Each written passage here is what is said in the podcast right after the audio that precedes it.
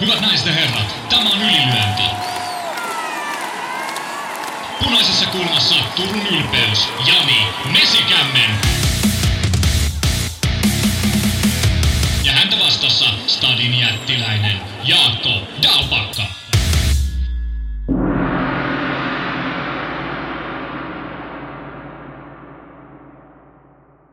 Miltä näyttää vapaattelumaailman valta-asetelma? Onko UFC tällä viikolla Farmiliiga-asemassa ja miltä se näyttää, kun Nottingham ja Leeds lyövät päitä yhteen? Viikkoon puolessa on uusiutuneen ylilyönti viikon toisen jakson aika.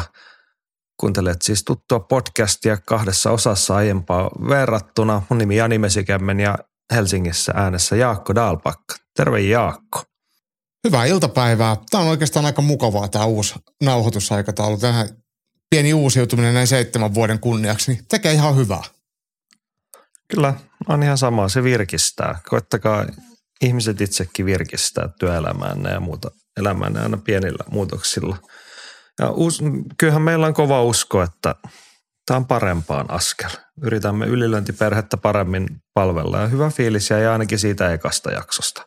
Toivottavasti teilläkin antakaa palautetta edelleen, että nämä hioutuu nämä meidän toimintatavat tässä taas lähiviikkoina, kun löytyy oikea linja.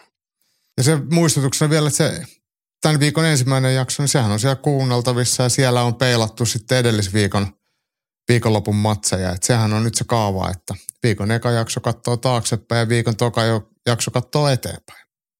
Juuri näin. Spotifysta, SoundCloudista, iTunesista ja Googlen podcast-palvelusta löytyy ylilyöntiä.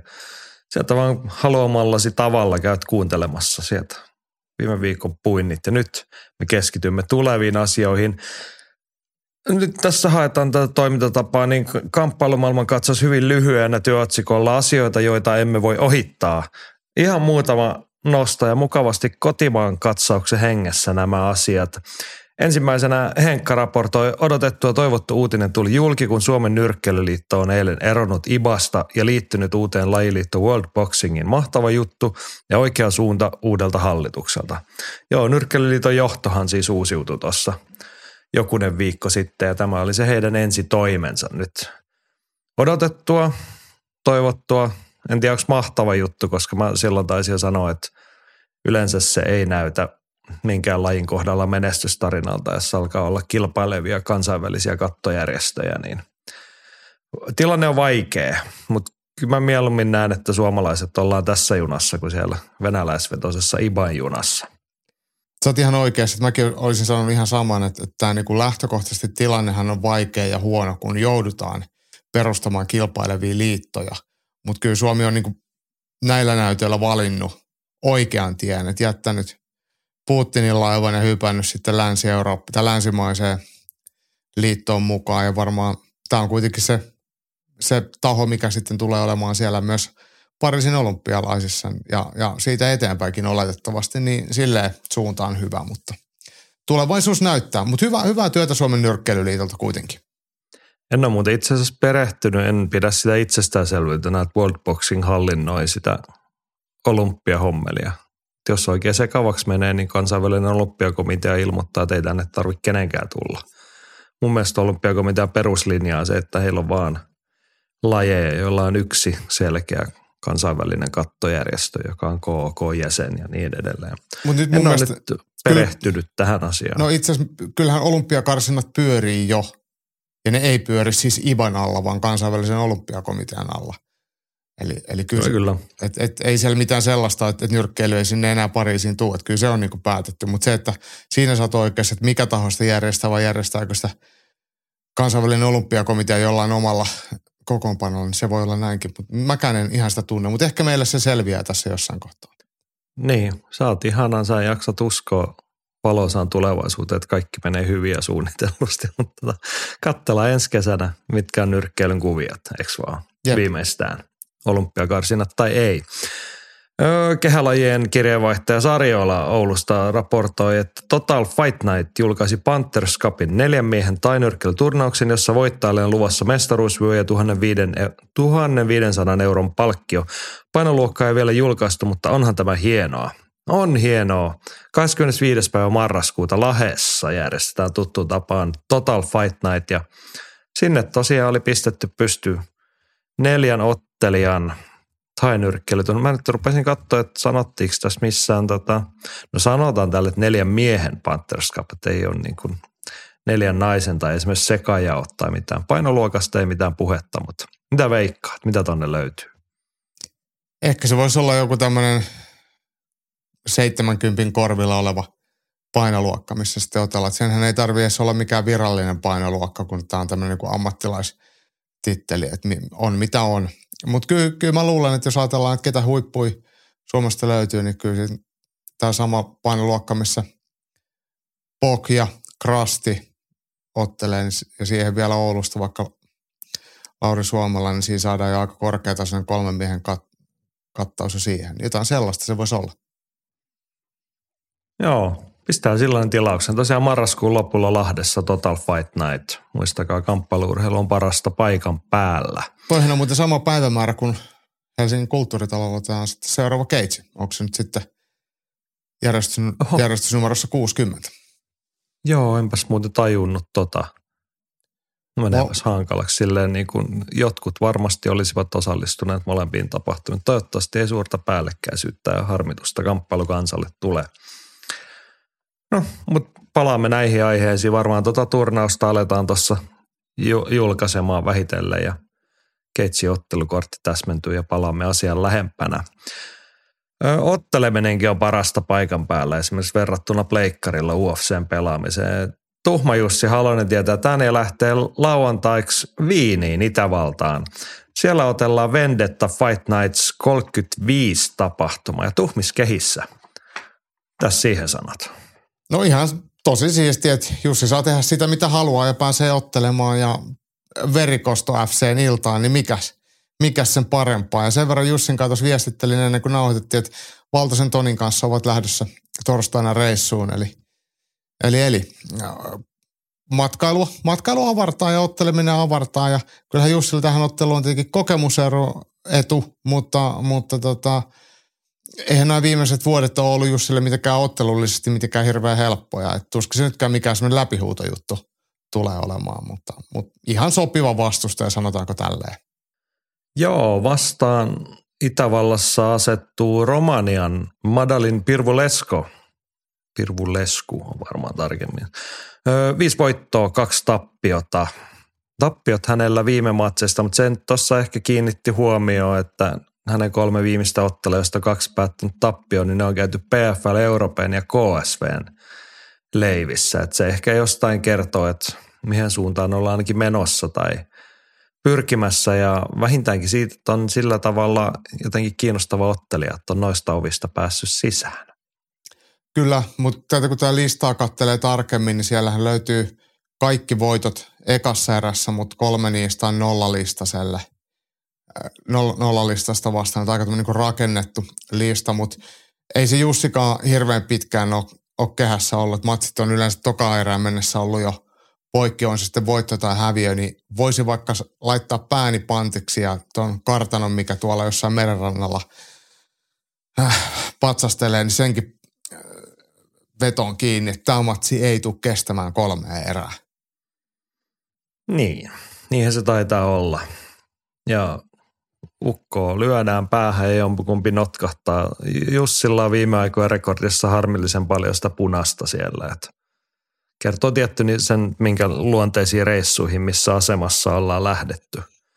Mutta toivottavasti välillä vihreätä ja toivottavasti price fightingin kyseessä olles korvaus on sitten ainakin kohdallaan. Sitä ihan tälle, näissä toivon.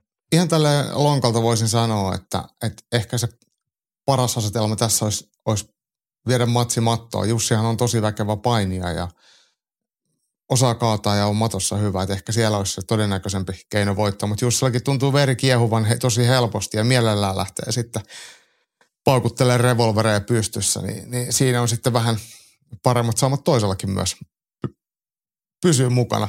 Mutta hei, mun on pakko todeta tästä otteluutisesta, koska nythän on keskiviikko iltapäivä, kun me podcastia nauhoitetaan, niin tämä on jo ensimmäinen kerta, kun kun tämä myöhäisempi nauhoitusajankohta palvelee meitä. Et eilenhän meillä ei tätä otteluparia ollut tiedossa, eli tämähän on ollut suora, suoranaisesti se syy, että me päästäisiin vähän paremmin noihin viikonlopun tapahtumiin aina mukaan, kun vähän myöhemmin nauhoitetaan.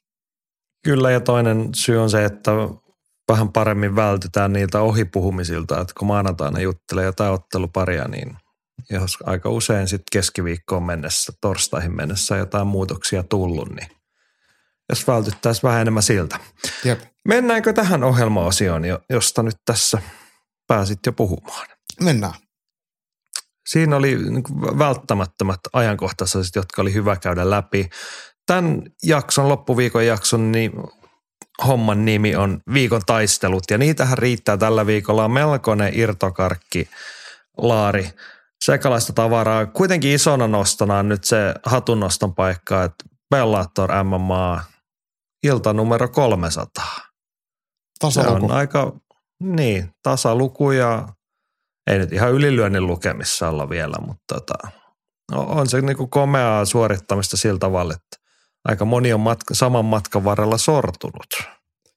Kyllä, Mut, mutta tota, kyllähän tässäkin on ollut puhetta tästä Bellatorin myynnistä ja kuka sen nostaa ja josko PFL sen nostaa ja Bellator on aika matalaa profiilia tässä pitänyt, eikä ole mitään uusia, uudempia kuvioita, uusia ottelijoita sainannut merkittävästi, niin, niin semmoinen huhuhan tässä liikkuu, että Bellator 300 voisi olla sitten nykymuotoisen Bellatorin jopa viimeisimpiä iltoja. Niin, kaikenlaisessa toiminnassa on paljon symboliikkaa pitää nykyään olla, niin olisihan siinä melko sopivaa symboliikkaa, jos nyt sitten tämän jälkeen julkistettaisiin joku yrityskauppa, uljas uusi alku. Mä en vieläkään tiedä, onko PFL se hyvä taho, mutta et ainakin se loisi toivottavasti entistä vahvemman haastajan UFClle. Mutta joo, siis tästähän oli siis juttu tässäkin illassa. Piti sinne on ladattu Bellaattorin isoja nimiä kyllä, mutta siellä piti olla isoista isoimpia. Ryan Bader, entinen UFC-mies, ottelemassa raskaasarjan titteliottelusta, mutta se meni sitten puihin se matsi ja uutta ei ole järjestetty. Joo, tämä olikin... oli siihenkin joku salaliittoteoria. No joo, siis en mä tiedä, että onko se varsinainen, varsinainen salaliittoteoria, koska Ryan Bader on itse lausunut jollakin kansainväliselle medialle tästä, että et, et, et hän olisi ollut valmis kohtaamaan sitten, ketä se nyt oli? Oliko Corey Anderson, niin kuin mä sanoin? No näin se mun mielestä oli. Niin, niin, niin tota, Anderson olisi ollut valmis ottelemaan ja hän on kevyysraskaussarjasta tainnut Bader joskus voittaa, että tässä olisi ollut vielä hyvää tarinaa, mutta Bellatorin rahoittaja Viacom ei halunnut käyttää sitten tähän rahaa ja he koki, että tämä riittää tämä kattaus ja säästetään mieluummin Baderin ottelupalkkia. Ja todennäköisesti Baderhän on ottelukortin kallein ottelija, eli tässä on sitten ollut hyvä kohta säästää. Ja varsinkin jos ajatellaan, että tässä ollaan myymässä tuotetta ja ihan sama mitä tästä tulee, niin, niin, niin tämä ehkä kuvaa sitten tätä tilannetta. Kyllähän tämä olisi kaivannut mun mielestä. Tämä hyvin olisi Ryan Bader tänne mahtunut. Se ei ole mitään pois näiltä muilta ottelijoilta, mutta kyllähän olisi ollut näistä ne alun perin neljästä mestaruusottelusta niin se kaikista mielenkiintoisin. Eh, tai siis tunnetuin ehkä ja myyvin Jenkeissä. Niin, mutta otetaan posin kautta kuitenkin. Onhan tonne kaikkea kivaa jäänyt kuitenkin tonne kortille. Melko maukas ottelukortti. Bellator mittapuolella, maailman vapaattelutarjonnan mittapuolella ja varsinkin tämän viikon mittapuolella UFC mukaan lukien. Kyllä. Ja oikeastaan pääottelunahan nyt nähdään miesten kevyen sarjan mestaruusottelu, josta on käyty turnausta ja nyt siinä on sitten finaali edes, missä se titteli on, on, on saatavilla ja toisella puolella on Usman Nurmagomedov, Nurmagomedov ja toisella puolella Brent Primus. Ja hyvä ottelupari. Ja toki tämä Nurmagomedov on sitten suomalaisittainkin mielen, Suomi-yhteyksien takia mielenkiintoinen. Niin, 25-vuotias Dagestan ihan maailmanmaineeseen noussut ennen kaikkea sillä, että hän nujersi Patrick Pietilä ja Jerry Kvanströmin. Että ta, mm. Silloin niin vähemmilläkin näytöillä maailmalle ponnistettu. Nyt sitten UFCssä kuin Pellaattorissa on jo kuusi matsia, kuusi voittoa. Kyllä. Ja katsotaan tuosta tota, tosiaan tuota turnausta vedelty, niin hän on siinä kantanut nyt Benson Hendersonin, joka muuten jäi eläkkeelle, eikö vaan sen matsin jälkeen. Joo. Ja Patricky Pitbullin, toisen, onko se Friere, Priere, mikä se niiden Joo, oikein Friere. Joku Eivät ole papilta saaneet kasteessa nimeksi Pitbull. Niin kuin Pellattorin hän on niin kuin osoittanut, että noi on niitä kestonimiä. Ollut Brent Primus, hän on tainnut jossain kohtaa olla mestarikin, eikö vaan? Äh, muistaakseni jo, sa- saattaa itse asiassa olla. Nyt en pakko lunttaa, koska en, en muista, mutta, mutta, mutta hyvin Hän on finaalipaikkansa lunastanut voittamalla Mansor Barnauin, joka ei nyt, ehkä hän on tullut vähän helpompaa tietä, mutta kuitenkin pitkän linjan Bellator-nimi, niin sillä tavalla tässä on nyt rauhallisesti rakennettu Usman Nurmagomedovin polkuja – kai se nyt on aika selvää, että kumpi tähän lähtee ennakkosuosikkina. 25-vuotias Nurmagomedov 17-0 listalla. Brent Primus on ihan hyvä, kunniallinen nimi häntä vastaan, mutta mä sanoisin, että venäläinen on parempi. Äh, Habib Nurmagomedovin serkku Usman Nurmagomedov on näistä kaukasuksen ottelijoista silleen poikkeuksellinen, että, että hän on toki erittäin hyvä painimaan, mutta, mutta hän on erittäin taitava pystyottelija myöskin. Ja hänellä on ihan semmoista nykyaikaista vapaa-ottelemista. Että et hän ottelee esimerkiksi ihan eri lailla kuin serkkunsa Habib, joka varmaan tulee näkö ehkä tuolla kulmassakin. Niin, niin Usman on, tai kun sanoit ihan eri lailla, mutta mut kuitenkin merkittävästi eri lailla. Että et ei välttämättä tule heti mieleen Habibin otteleminen. Tosi tyylikästä, hienoa pystyottelemista ja to, tosi hienoa painiikin. Niin, hän on myös niin kuin raamikas tuohon painoluokkaan. Niin pitkä, että kyllä. Pystyy niin kuin atleettisuudellaan yhdistämään hyvin noita osa-alueita kyllä. Että siinä on semmoinen tasapainoinen, monipuolinen tämän, tämän päivän vapaaottelija. Hienoa katsottavaa. Veikkaan, että ei ihan hirveän pitkään vanhene tämä matsi. Mäkin pelkään näin, ja mun oli nyt pakko vielä tarkistaa, että Brent Primus on siis voittanut Michael Chandlerin 2017 Bellatorin mestaruusottelussa ja hävisi sitten uusinnassa – Chandlerille täyden ajan jälkeen. Eli, eli et muistanut väärin tätä mestaruuskuvioa, mutta ei se, Brent Primus on, on, on, on lyhkäsempi ja tyylillisesti tuommoinen, ei voi sanoa huono, mutta kuitenkin eri sukupolven ottelija, mitä sitten Usman Nurmagomedov ja 38-vuotiaana niin ei enää merkittävästi ole kehittynyt, niin, niin mä pelkään, tässä tulee, niin, niin kuin taisit sanoa, niin jopa vähän yksipuoleinen, varsinkin alun jälkeen. Kyllä. No yli vai alle kaksi ja puoli erää. No Usman Nurmagomedov ei ole kuitenkaan mikään idiootti. Ja vaikka nuori, niin hän ottelee ihan, ihan miten nyt voi sanoa, silleen hyvällä kokemuksella. Että ei, ei, ei tee mitään hölmöä, niin voisi keskeytys tulla myöhemminkin kuin ensimmäisen kahden tai ensimmäisen ottelun puolisko, ei, ottelun ensimmäisellä puoliskolla. Että ei se haittaisi, onko se pidemmälle. Sitten olisi kiva katsoa, mutta se voi tulla nopeastikin. Se riippuu hirveästi siitä, että miten Nurmagomedov siellä pystyssä osuu, mutta mut, hyvä matsi, mielenkiintoinen matsi. Ja sitten kun puhuttiin tästä Bellatorin tilanteesta, niin nyt kun Nurmagomedov sen voittaa, niin sitten sit on vähän silleen, että no, no mitäs sitten, kun ei täällä oikein painoluokassa ketään mielenkiintoisia ottelijoita enää jäljellä. Tämä on ehkä tämä vähän semmoinen haaste. Niin, eikä voi, eikä voi järjestää undisputed matsia, kun UFCssä on hänen kaverinsa niin. mestarina. Kyllä, kyllä. Joo. No, annetaan ylilyöntiperheen kertoa. Sä olit niin epämääräinen nyt tuossa arviossa, sä yritit kaikin keinoin kiertää ottamasta kantaa tuohon. Niin annetaan Hanna se Jimi kertoo, että Nurmagomedovin ottelusta olen nähnyt yhden muutama vuosi sitten jossain UAE-tapahtumassa Pieksi Kvanströmin Jerryn. Ei ollut hirveän kilpailullinen. Brent Primus kestää varmaankin kauemmin kehässä kuin Benson Henderson, mutta meneekö yhtä erää pidemmälle?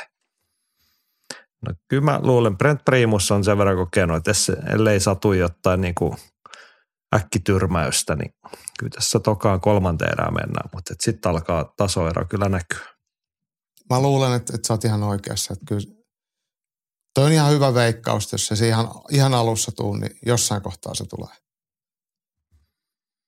Jepulis, mutta ison maailman tyyliin Bellattorkin on ymmärtänyt, että kun, kun, kun juhlailtaa järjestetään ja iso iltaa, niin kyllähän siellä pitää useampi titteliottelu olla. Niin siellä on toinenkin. Naisten, mikä painoluokka? Nyt höyhensarja. Naisten höyhensarja. Niin, eli 65,8 kiloiset, koska siellähän on siis Chris Cyborg Santos vastaa Kat Singano ja kumpikin on muun muassa UFCssä otellut 135. Eikö hetkinen, Cyborg ei varmaan otellut ei, siinä. Ei mutta, et, ei.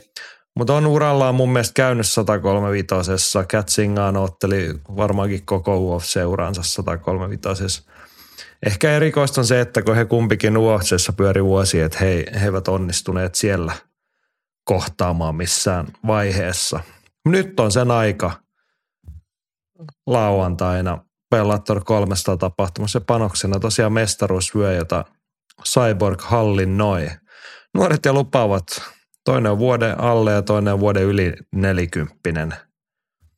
Just tässä rupesin kattoon, että ei toi Cyborgika liian usein ole käynyt ottelemassa, että tällä vuosikymmenellä tämä on nyt sitten viides matsi. Nyrkkeilyhän on tuossa viime vuonna pari matsia ottanut. Joo, tämä kertoo, että tuossa naisten höyhensarjassa ei ole mielenkiintoisia otteluita järjestettävissä ja, ja Bellatorillakin on rajallinen määrä otteluita ja sitten Cyborgilla, jos ei ole sen ottelusopimuksessa on varmaan sellainen hintalappu, että sitten siellä pitää olla jotain, jotain myytävääkin, niin tämä on varmaan monen asian summa. Ja noin nyrkkeilymatsit on ollut sitten ihan, ihan tota, hyvä tapa pitää itsensä aktiivisena ja ottaa niistä vähän fyrkkaa. Mutta onhan se totuus, että UFC-uran jälkeen niin ei ketään ole kiinnostanut enää Chris Cyborg. Ei täällä ole mitään, ketä kiinnostaa joku siinä Kavanaugh-ottelu. Aivan, aivan merkityksetön tai Leslie Smith tai Arleen Blumkow. Eihän kukaan tiedä, ketä ne on. Ja nyt Katsin niin, joka vähän... on entinen UFC-ottelija, jonka pitäisi olla jo eläkkeellä, niin kuin Cyborginkin, niin kyllä tässä niin, kuin, niin sanotusti hakataan kuollutta hevosta. Niin, mä olin sanomassa sille vähän ikävästi, että Katsingano ei oikein onnistunut herättämään kiinnostusta edes UFC-vuosinaan. Mm. Nyt hän on tuolla, mutta tota, homman nimihan on se, että keväällä Zingano voitti Lea McCourtin pisteen ja se oli käytännössä ylös tai korkealle rankattujen ottelijoiden eliminaatiotaisto ja voittaja lunasti nyt tämän paikan siitä. Että ei, siinä ole nokan koputtamista silleen. Liam McCourt on, on täällä kortilla – Sara McMannia, myös entistä UFC-ottelijaa vastaan löytyy tuolta esiotteluista. Joo. Ennen kuin mä kysyn sulta arvio, niin Hannosen Jimillä oli näihin kaikkiin kolme. Hän on tunnollisesti ottanut tähän Hyvä iltaan Jimi. kantaa. Jimi toteaa, että Cyborg vastaan Zingano, eipä taida tämäkään yhtä erää pidemmälle mennä. Kauan ei varmaan pääse enää nautiskelemaan Cyborgin ottelusta otaksujen, että että osaa iän puolesta fiksusti lopettaa lähivuosina. Singanolla ei mitään saumaa. Hänen prime oli 8-9 vuotta sitten. Mm. No ei siinä nyt kauheasti ole värikynää, mutta tota, sehän olisi se niin kuin normaali tarina, että jos Chris Cyborg on yhtään entisensä, niin kyllähän hän lyö tämän poikki ekassa erässä. Toivon mukaan lyö. Ei, se, olisi, se olisi arvokas ja hieno päätös Cyborgin vapautteluuralle ja Cyborghan ei ole tästä menossa enää mihinkään UFC. Että hänhän on pelannut tämän silleen läpi, että, että nyt voisi lopettaa huipulla. Me aina puhutaan tästä lopettamisesta, mutta jos Bellator lopettaa tai myydään, niin ei, tuskin Cyborgia kiinnostaa lähteä enää mihinkään neppailemaan. Että kyllä hänellä on varmaan sitten, voi käydä vaikka vähän nyrkkeelle tai jotain ottaa sieltä vielä muutaman tilipäivän, mutta, mutta mä veikkaan, että tämä on Chris Cyborgin viimeinen ottelu. Niin, viimeinen vapaa-ottelu ainakin. An, niin, ainakin vapaa-ottelu tä, tällä tasolla. Niin, joo. koska mä luulen, että se nyrkkeilyt, jos yhtään niin kuin raha kiinnostelee ja muuta, niin hänelle varmaan saadaan mielekkäitä matseja joku ne järjestymään. Joo, näitä ennen on sitten panoksena kolmanneksi viimeisessä ottelussa naisten kärpässarjan tittelivyö. Mestari Liz Carmouche, entinen UFC-legenda melkein voidaan sanoa, vastaan entinen Bellator-mestari Ilima Leigh McFarlane.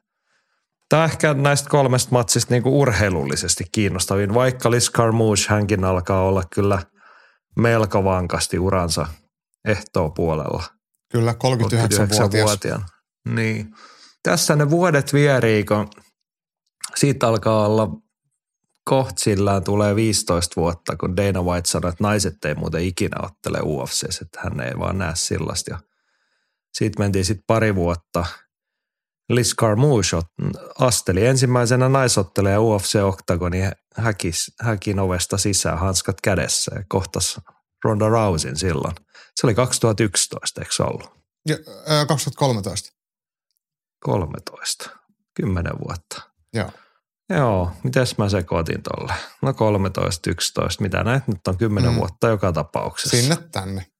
Mutta niistä uljaista vuosista on kyllä aika paljon aikaa sitten jo. Joo, Karmushan on tosi urheilullinen ja tommonen jämäkkä vanhempi rouva. Mut, mutta mä rupesin miettimään, että miten tämä ottelu oikeastaan menee. Että, että tästä voi tulla oikeasti aika, aika semmoinen rumalla, rumasti sanottuna jopa vähän geneerinen viiseräinen, semmoinen tasaväkinen ja jopa tylsä ottelu. Että tälle ei ole tällä ilmalle ei McFarlaneilla ei, ei ole kyllä niin yhtään lyöntivoimaa eikä tyrmäyskykyä. Et lopetuksia jonkin verran matossa, mutta, mutta, mutta hyvinkin tuommoiset ei niin kovista ottelijoista, niin äkkiä, äkkiä tulee sitten kyllä tuollaiseksi puuduttavaksi. Ja enkä tässä otteluparissa vaikea sanoa, että, että, että onko nuoruus oikeasti, nuoruuden voima, ohettaako se kokemuksen voima. Mä itse asiassa muuten veikkaan, että, että Carmouche tämän ottelun voittaa. Niin, mitä jos tästä nähdäänkin semmoista laadukkaa värikästä lukkopainivoittosta ottelua? Mm, mä meinasin, siis McFarlane tästä... on kyllä sillä, siis mä oon samaa että hän ei ihan kauhean kovaa tai tar- tehokkaasti lyö, mutta kyllä hän haluaa lyödä, mennä niihin tilanteisiin. Mutta se Joo. toki sitten avaa Carmoushin tapaiselle kokeneelle ottelijalle paikkoja hakeutua painiin. Katon Carmouche sen jälkeen, kun hänen UFC-uransa hän loppui niin vähemmän kunniakkaasti, kun hän pakoon juoksi Sevchenkoa sen viisi erää. Sen jälkeen Bellattorissa kuusi matsia, niistä viisi ennen täyttä aikaa voitettuna. Kertooko se hänen niin. lopetuskyvystä vai vastustajien heikkoudesta? No varmaan molemmista. Kyllähän. Liz Carmouche on oikeasti niin kuin työkalupakiltaan taitava naisottelija. On, on. Et se, on, on. se on niin kuin eri asia, että hän ei ole enää siinä vireessä, mitä hän oli kymmenen vuotta sitten. Muistatko, mutta ei ollutkaan hän, hän pääsi, sen, saako hän takakuristuksen kohdalle Ronda Rousista hetken aikaa siinä – Dana White ja kamppailu maailma pidätteli hengitystään Ronda Rousin kanssa. Päättyi? Mutta, niin. Hmm. Joo. Annetaanko Jimin taas kertoa tästäkin matsista? Annetaan. Carmouche vastaa McFarlane. Tyttögorillan puolesta iloinen, että on mestari jossain organisaatiossa, koska on kuitenkin vapaatteluhistoriaa tehnyt Rondan kanssa, jonka kyllä muistaa. Ei sillä, että kuristus olisi hirveän lähellä ollut voidakseen ehkä edes päättää ottelun, vaan siksi, että se oli naisten ensimmäinen mestaruusottelu UFCssä. Tässä ei hmm. nyt otettu kantaa, että kummot tuossa matsissa käy, Jimi. No nyt sun täytyy Jaakko sitten sanoa selkeä sanaisesti. Liskar Muus voittaa matossa ottelun jälkimmäisellä. Ennen täyttä Joo, ennen täyttä aikaa ottelun jälkimmäisellä puolis, puoliskolla. Kairaa jonkun ke, joko niin TK tai subivoiton, että se on semmoista vyörytystä ja fyysistä ylivoimaa, joka sitten vie, vie nuoremman ottelijan mennessään. Että kyllä se kilpailun kovuus on Karmuusilla ollut läpi uran niin paljon edellä. Ja Karmuus on fyysi, erittäin fyysinen. Niin kyllä tämä on se, mihin ottelu ratkeaa. Joo. No mites kun sä olit tuossa nyt lähettämässä Cyborgia eläkkeelle, niin Karmuus on samanikäinen. Tuosta mm. mestaruusmatsin voitto Bellator 300 illassa, niin voisiko sen sitten antaa olla? Karmuusilla ei välttämättä ole samanlaisia tilipusseja tullut kuin Chris Cyborgille, että, että se varmaan sitten inhimillisesti tarkoittaa, että voisi mielellään tehdä vielä vähän hommia, jos se luistaa. Mut, mutta tota, tämä, mitä, miten tämä Bellatorin tilanne kehittyy ja fuusioituuko ne vaikka sitten PFLn kanssa tai mitä ikinä tapahtuukaan, niin ei, sit, sit nämä painoluokat voi ruveta, ruveta elämään, mutta kyllähän nämä on, Bellatorin painoluokat on tosi ohuita silleen niin kuin miestenkin puolella, niin naisten puolella on vielä, vielä ohuempia, niin, niin, niin toisaalta Garmus pystyisi siellä varmasti sitten mestaruutta puolustaa jotain muutakin vastaan, jos sen tästä nyt nappaa. Että, et en mä ehkä häntä lähetä vielä eläkkeelle. muistanko väärin, että Liskar Moose, että, että hän on joku merialkaväen sotilasta jotain, jotenkin armeijan liittynyt ja oli sitten jossain. Kyllä, siis u- ennen UOP-seuraansa palvellut, olisiko ollut Irakissa tai jossain. Mm. Niin, niin tota, että oli UFC-edustuskeikalla kahden muun ottelijan kanssa, jota mä en muistakaan. E, siis UFCtä edustamassa. Ja, ja samaan aikaan sitten, kun UFC buukkaa sen jonnekin keikalle, missä se on edustamassa, niin sillä oli annettu toiselta taholta potkut. Eli oli työttömänä, että UFC-soppari päättyneen samaan aikaan mainosti sitten firma. Et se on jotenkin mun mielestä surullinen tarina. Ja tuossa näkee, että kuinka paljon UFC oikeasti arvostaa ketäkin ja mitäkin. Mm. Just näin. Ei tuohon hirveästi lisättävää. Se oli kyllä surkea se oli UFC-tarinan loppu, se viimeinen matsi ja sitten toi episodi siihen perään. Niin. Mm. Voi, mutta kiva, että hän on löytänyt vielä tuommoisen menestyksen tien ja varmasti niin kuin jollain tapaa järkevästi itsensä elättää Bellator-mestarina.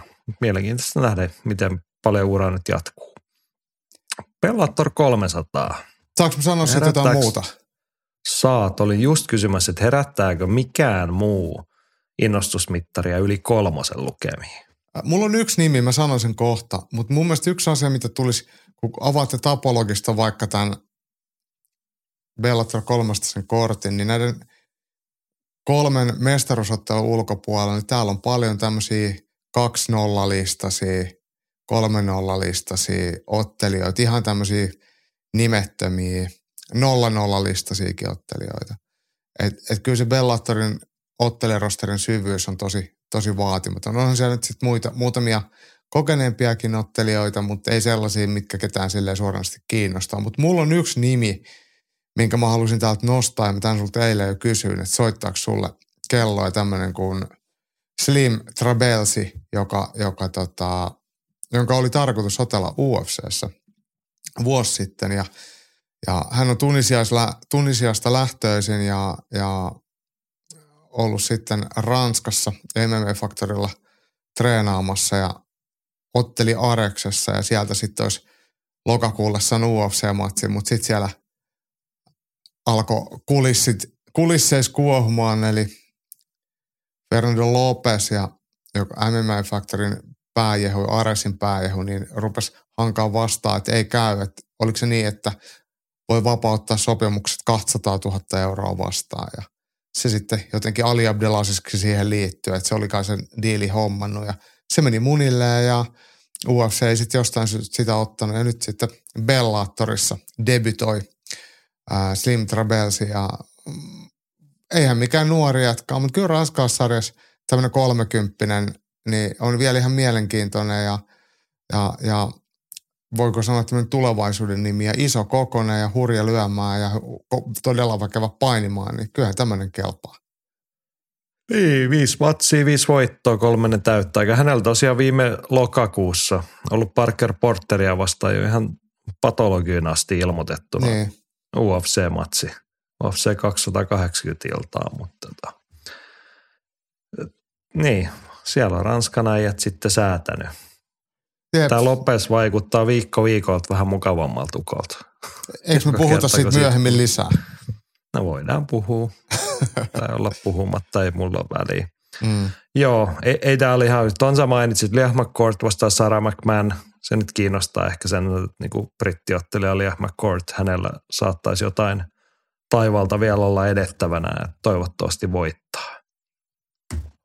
Mä väitän, ehkä että ei niin nimenä, No se voi olla sekin, mutta tota, toivotaan, että voittaa. Sitten niin, niin ihan nimenä kiinnitti huomioon tämmöinen Dovlechan Yakshimuradov. Turkmenistanista Ukrainan kautta Bellator kehi. Hmm. Ei. En muista koskaan ennen kuulleeni Ukosta, vaikka on hän Bellatorissakin sitten neljä matsia ottanut jo ACBssä, ACAssa – ison siivun urastaa sitä ennen. Varmaan se saattanut jopa nähdä hänen otteluitaan, mutta ei ole kyllä jäänyt Turkmenistanin ukko kauheasti mieleen. Jep, mutta iso, iso, liuta, iso liuta matseja toki. Ja kun mä sanoin, että, että täällä on paljon tämmöisiä niin vähän otelleita, niin kyllä täällä nyt olisi muutama tämmöinen tosiaan konkarikin. Että kyllä ne tämmöiset kelpaa. Mut, mut, mutta ei, ei, hei, Bellator ei ole juurikaan kansainvälisessä vapauttelumediassa paistatellut edes, tällä otteluviikolla tämän Ryan Bader peruntumisen lisäksi ja sen, sen spekuloinnin lisäksi. Et, et oletukset ja odotukset Bellatorin nousuun ja kehitykseen on tällä hetkellä mulla ainakin tosi pienet. Että jos ei ne edes tee mitään PR eikä, no siitä voidaan olla monta no, mieltä, että niin. niitä voi Euroopassa katsoa, mutta, mutta aika, aika vapaa tyhjäkäynnillä siellä surffataan. No rehellisyyden nimissä ehkä me ollaan niin kuin siinä etupellossa, että jos heidän otteluviikkonsa ei ole alkanut tässä. Juuri katson nyt tota, tuoretta tiedotetta, niin San Diegossa on iso pressi tänään tällä päivämäärällä näillä hetkillä, kun me tätä taltioimme, niin heidän niin otteluviikkonsa alkaa sieltä. Niin. Mä avasin tästä niin. MMA Fightingin sivu, nettisivun, niin täällä ei, ei tällä löydy mainintaa Bellatorista. Täällä puhutaan Tony Ferguson ja Paddy Pimbletin ottelusta ja Dana White Contender Seriesiä spekuloida, Alexa Grasso käsivamma. Täällä on kaikkea muuta, kaikenlaista. Vaikka Dillon Daniski on täällä, mutta ei Bellatorista mitään. Mm. Joo, just näin.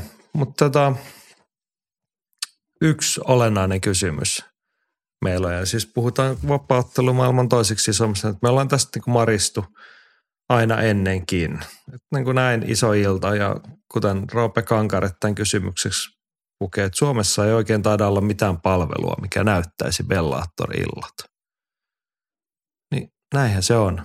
Näin se on. jos haluaa niitä nollalistaisia tyyppejä katsoa, niin saa YouTubesta katsoa. Mutta se, että vaikka tässä niinku kaivaisi setelipinkkaa ja luottokorttia ja pankkitunnuksia esiin, niin ei ihan tosta noin vaan tarvi Bellaattoria katsoa vieläkään. Mikä on täysin absurdia 2020-luvulla. Joo, siis on helpompi voittaa, tai anteeksi, helpompi saada sieltä Nigerian serkulta ne 300 miljoonaa, mitä ne sulle tarjoaa sähköpostissa, kun katsoo Bellaattoria Suomessa. Niin. No, me emme tätä sano ääneen, mutta jos nyt joku on kiinnostunut, niin meidän Facebook-sivulla joku saattoi kertoa jotain vinkkejä, millä jonkun Bellaattorillan saattaa saada näkyviin. Testatkaa sellaisia, jos haluatte. Mutta tota, kyllähän tota nyt niin olisi oikeasti kiva. Voisi vaikka ihan pikkasen maksaa. Jep. Tai ainakin niin kuin kiinnostaisi seurata. Että on noin kuitenkin, miettii silleen, en mä tiedä, ehkä tämä ei niinku nuoremmilla sukupolvi tai niinku tuoreemmilla vapaattelufaneilla soita kello, mutta niinku Cyborg Santosin matsi ja no Nurmakomen on nyt jo nuorena nimenä kiinnostava, mutta Liskar Muski semmoinen niin oman sukupolvensa valtavirta-nimi, niin kyllä olisi sellainen arvoa niin kuin itsellä että kiinnostaa, että missä mennään. Kyllä, että kyllä. Vähintäänkin sitten sunnuntain jostain pitää raapia, että no näkisikö jotain highlightteja jostain. Mä avasin muuten Bellatoreman YouTube-sivun tähän ihan vain mielenkiinnon vuoksi. Täällä vähän nyt löytyy muutama tämmöinen mainos, mainosklippi ja joitain äh, Chris Cyborg video on katsottu 4,6 tuhatta kertaa, eli siis alle 5000 kertaa. Liskar Moose 4000 kertaa ja sitten kun näytetään Brent Primusta, niin 11 000 kertaa. Mutta, mutta sitten kun tullaan Usman Nurmagomedovin, niin hänen video on katsottu 130 000 kertaa. Et, et tässä ehkä voidaan katsoa, että et ketä, ketkä täällä oikeasti niin kuin kerää jollain lailla mm. huomioon. Joo, mutta siis no sanotaan näin, että se ei ole hyvä tilanne. Että kiinnostavinta Bellaattorissa, en, siis jo mä sanoin, että mua niin kuin henkilökohtaisella tasolla ja niin kuin vuosien painolastilla kiinnostaa nyt noin kolme matsin muutamat nimet. Mutta se, että Bellatorissa on oikeasti nyt kiinnostavampaa se, että, niinku, että onko se olemassa ensi viikolla tyyppinen kysymys tai kuka sen kioskin omistaa. Sä oot täysin niin. oikeas.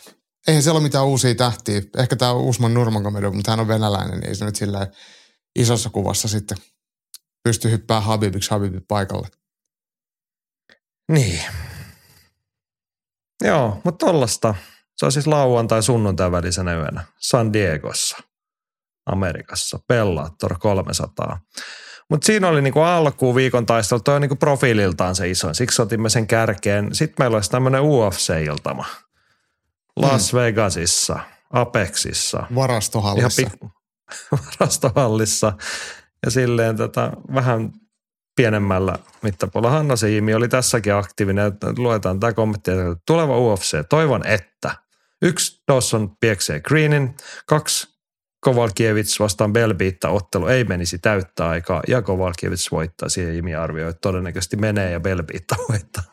Ja kolmantena Imi toivoo, että UFC ei järjestäisi tämän kaltaisia iltoja näin usein. Niin, Jimillä oli tuohon perään hyvä vertaus ja minkä verran tunnet jääkiekkoa Jaakko, mutta kun Amerikassa on se iso ja mahtava NHL, niin sen allahan pelataan sitä kuuluisaa farmiliikaa, AHL, mm-hmm. American Hockey League, niin Jimi vertasi, että jos tämä ilta olisi jääkiekkoa, niin tämä olisi AHL-jengi pelaamassa yhden tietyn Arizonan NHL-jengiin vastaan, kun Arizonan NHL-jengillä on mennyt vähän huonosti taloudellisesti, ne sai potkut sieltä oma, oman kaupungin isosta areenasta, ne pelaa yliopiston jäähallissa 5000 katsoja edes, mikä ei kuulosta ihan NHLltä.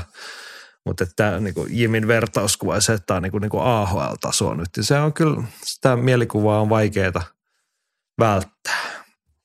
Mennään Apexiin ja pääotteluna on – kevyt sarja Grant Dawson vastaan Bobby Green ja sen jälkeen, tai sitä ennen Joe Pfeiffer vastaan Abdul Razak Al-Hassan. Ei, ei välttämättä niin kuin ESPN ole palkattu ylimääräistä jengiä katsomaan, ettei kaikki verkot kaadukko tulee niin paljon liikennettä. Hienosti sanottu. Ää, pääottelu, ottelu on kyllä ihan mielenkiintoinen, ihan kiva nähdä, mutta, mutta tässä on kyllä hirmu vähän koko ottelukortissa mitään tarttumapintaa, mitään semmoista merkityksellisyyttä. Ja niin, sit, se, se oli avainsana, hei, mm. se merkityksellisyys. Mm. Et se, kun UFCkin puskee sitä 45 tai enemmän viikkoa vuodessa tota tuotetta, niin sehän siinä kärsii. Tästä ollaan vuosien varrella puhuttu ja nyt ollaan kyllä sen hetken äärellä, että nyt täytyy sitä merkityksellisyyttä ja innostusta ja kuluttajan motivaatiota ihan pikkasen syvemmältä kaivaa tässä kohtaa. Mutta ettei menisi liian synkistelyksi, niin mua itse asiassa kiinnostaa tämä pääottelu. Ja, ja Noniin. sa, saaks mä ottaa se tarpeeksi? No saat. Se on, kun sä löysit merkityksellisyyttä, kiinnostavuutta, niin ole hyvä, mä niin armoin, sä saat ottaa nyt. Otetaan meidän tärpit tähän iltaan. Antaa tulla. Kerro pääottelusta jotain kiinnostavaa mun mielestä pääottelun kiinnostavuus on Grant Dawson. Mies, jolla on ikää vasta 29 vuotta, ottelee UFCn kilpailumassa painoluokassa, eli kevyt sarjassa. Ei ole UFC hävinnyt yhtään matsia. Kahdeksan voittoa ja yksi tasuri. Niin kukaan ei ole puhunut hänestä mitään. Toki hänellä on täällä tämmöisiä merkintöjä, missä hän on vähän tullut liian painavana puntarille, mutta, mutta näin niin kuin urheilullisesti, niin hän voitti Damir Ismaglovin väkevästi painimalla ja pisti Marko Madsenin ihan nippuun ja kuristi. Jared Gordonin kuristi.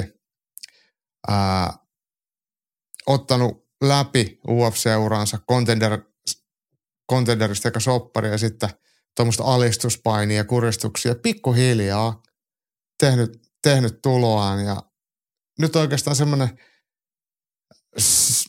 ehkä fanien ja tai UFC-kestokatsojen tämmöinen suosikki Bobby Green, joka hulluttelee ja aiheuttaa ihmisille ongelmia hassulla tyylillä ja tarkalla etumaisella suorallaan, niin on tämmöinen profiilinimi, mitä hänelle sitten, tai jonkinasteinen profiilinimi, mikä Grant Dawsonille tarjotaan. Ja nyt olisi hyvä, hyvät saamat sitten Dawsonin kairaa Bobby Green maton pintaa ja ottaa sieltä kuristusvoittoa tehdä itsensä tutuksi vielä isommalle osalle UFC-kansaa. Ja kyllä Dawson on itse asiassa aika hyvä, hyvä aihe.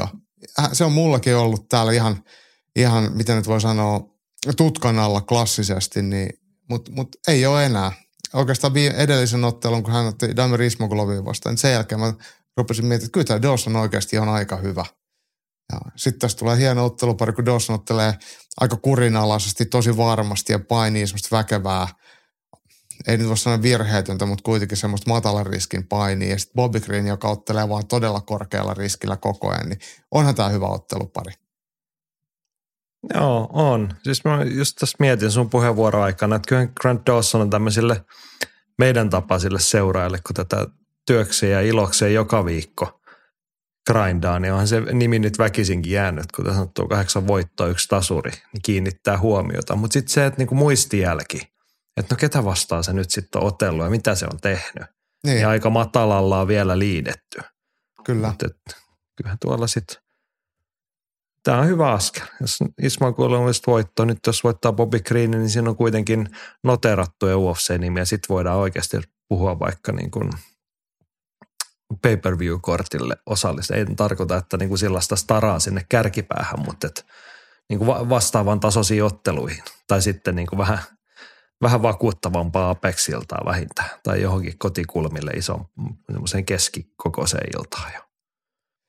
Dawsonhan on esimerkki, täydellinen esimerkki näistä tämmöisistä rumasti sanottuna geneerisistä pohjoisamerikkalaisista ottelijoista, jotka asuu ja harjoittelee tämmöisissä isoissa jenkkien vaparitalleissa tai saleilla tai tiimeissä. Siellä se keskitaso on, on niin hito hyvä, että tämmöisiä Dawsoneita kasvaa, kasvaa ja tippuu joka, joka oksalla. Että, että me ei edes muisteta, millä se näyttää, ketä vastaan se on ottanut, mutta lista on 20 ja 1.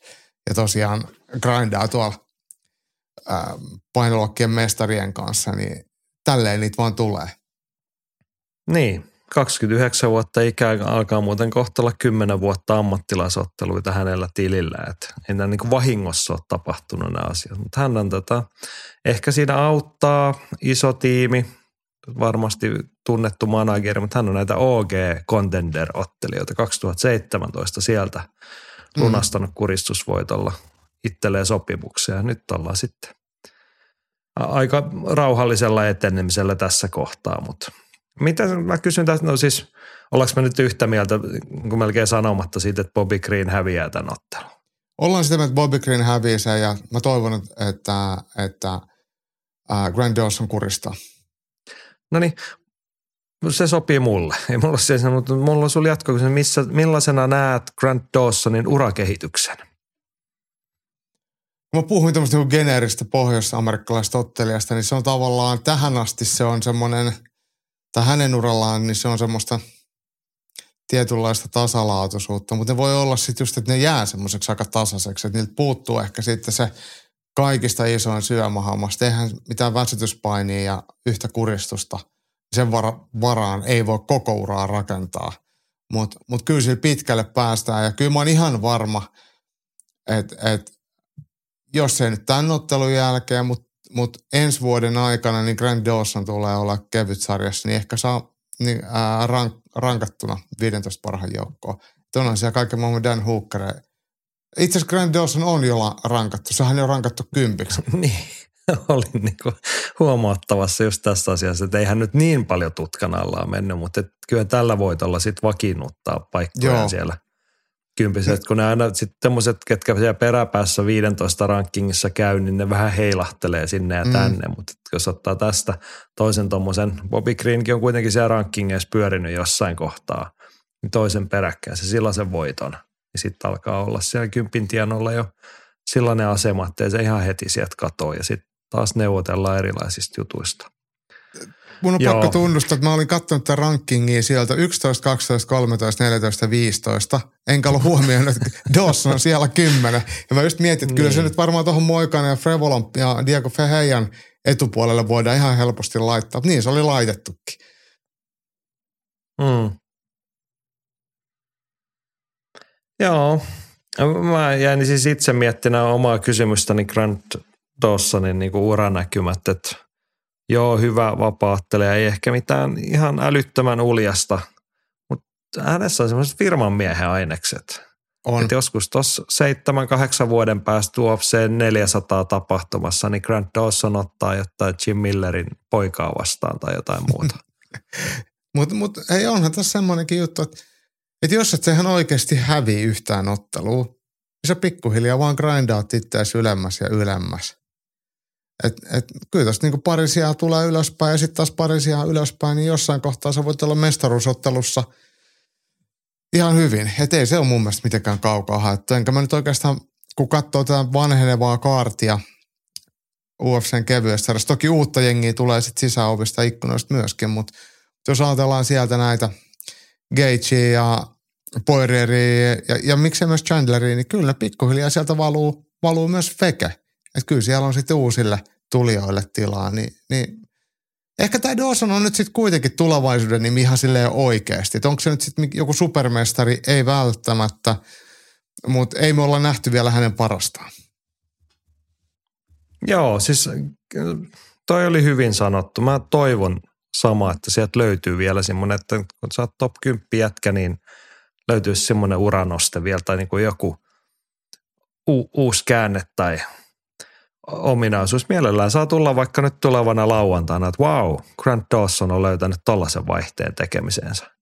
Mutta kyllä mä haluan, että ei hänessä ole niinku mitään, niinku mitään negatiivista sanottavaa sillä tavalla.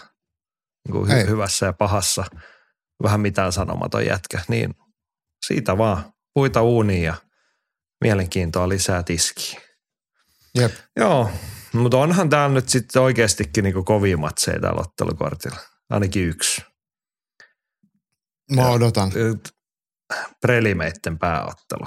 Kun kaikki rakennetaan sitä suurta odotusta, että niinku pääkortilla alkaa tykitys, niin viimeisenä matsina miesten kevyt raskassarja Filippe Lins vasta Ion Kutelaba.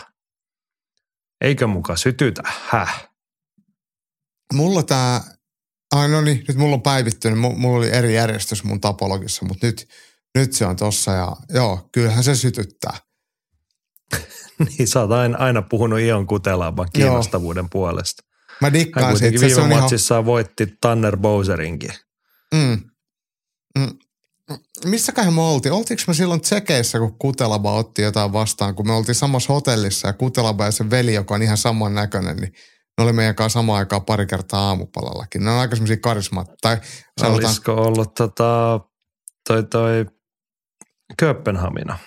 Saattaa syyskuussa olla. 2019. Colin Roundtreeta vastaan voitto sillä. Joo.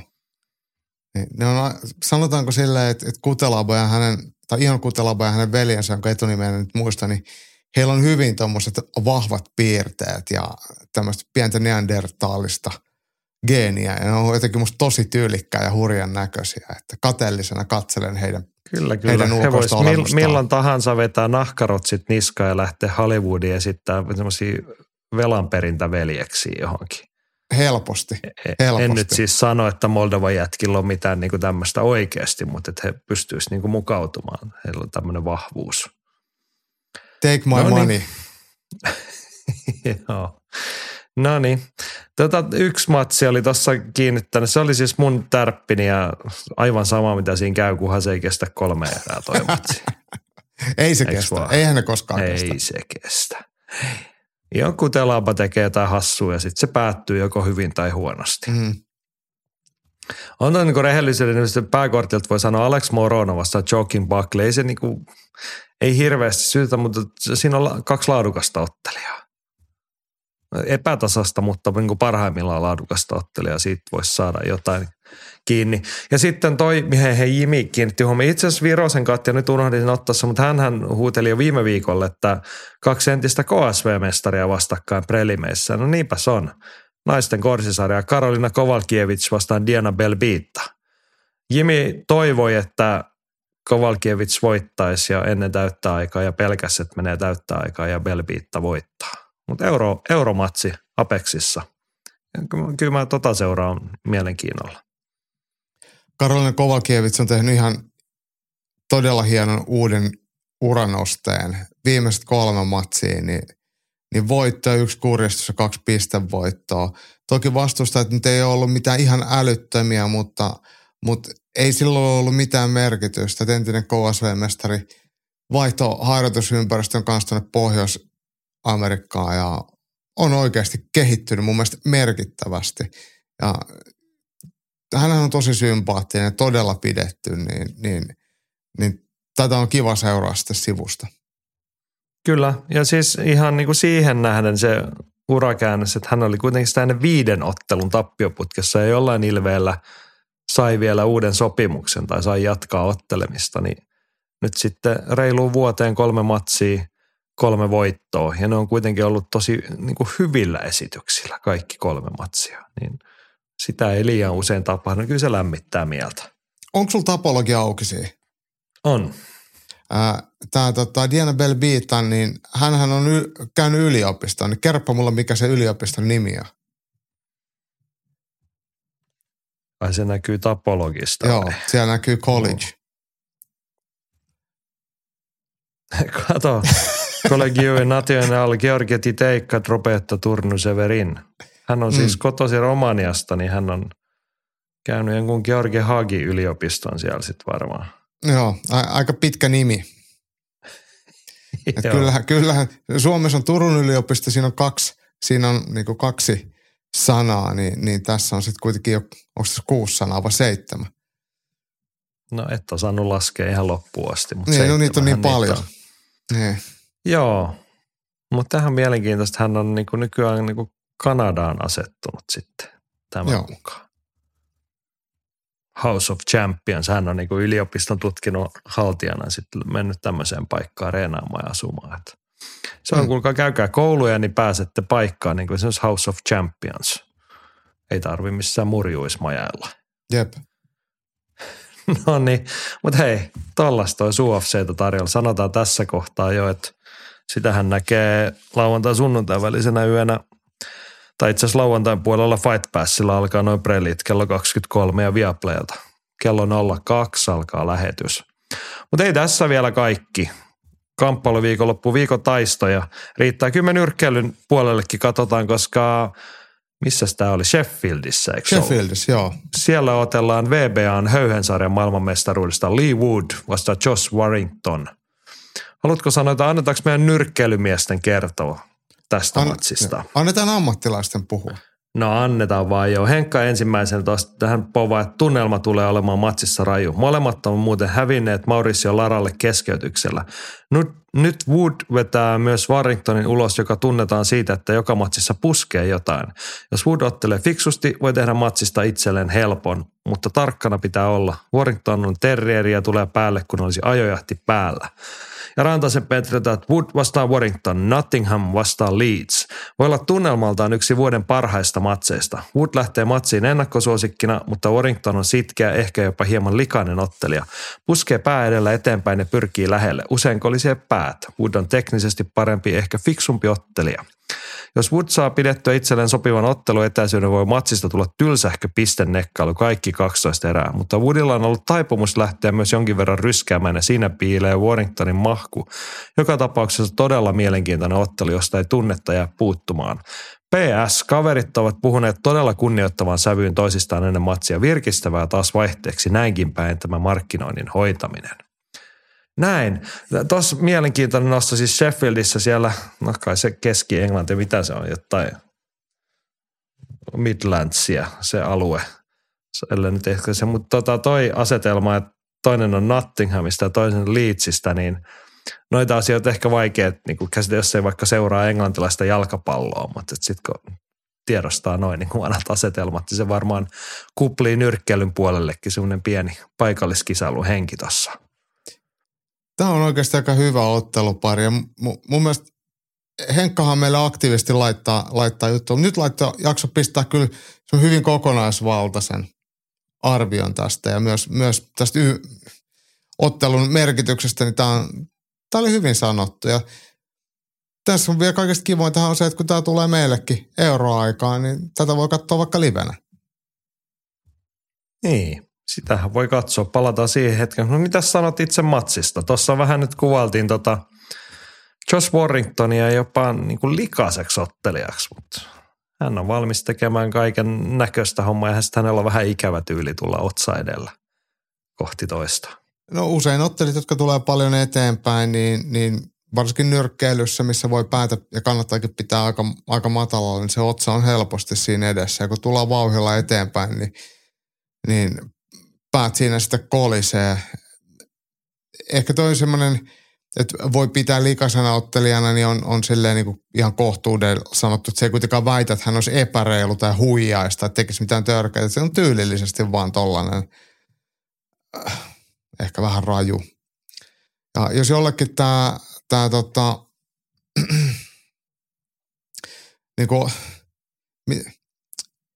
mä rupesin miettimään tätä niin kuin silleen, että, että, että, että kuinka kauan tämä ottelu todennäköisemmin kestää – niin näissä kuitenkin pienemmissä miesten painoluokissa, vaikka ollaan todella taitavia ja hyviä lyömään, niin pienemmissä painoluokissa se keskeytysten ää, todennäköisesti on vähän pienempi ja todennäköisempää, että se tulee puolen välin jälkeen, niin mä luulen, että tahti tulee olemaan reipas ja kilpailullinen ja se ottelu tulee kuumenemaan ottelun edetessä. Yleisö kuumenee – ää, just joku pieni puskutilanne, mikä kuumentaa ottelijoiden tunteita, kilpailullinen tasaväkinen ottelu kuumentaa tunteita, niin se voi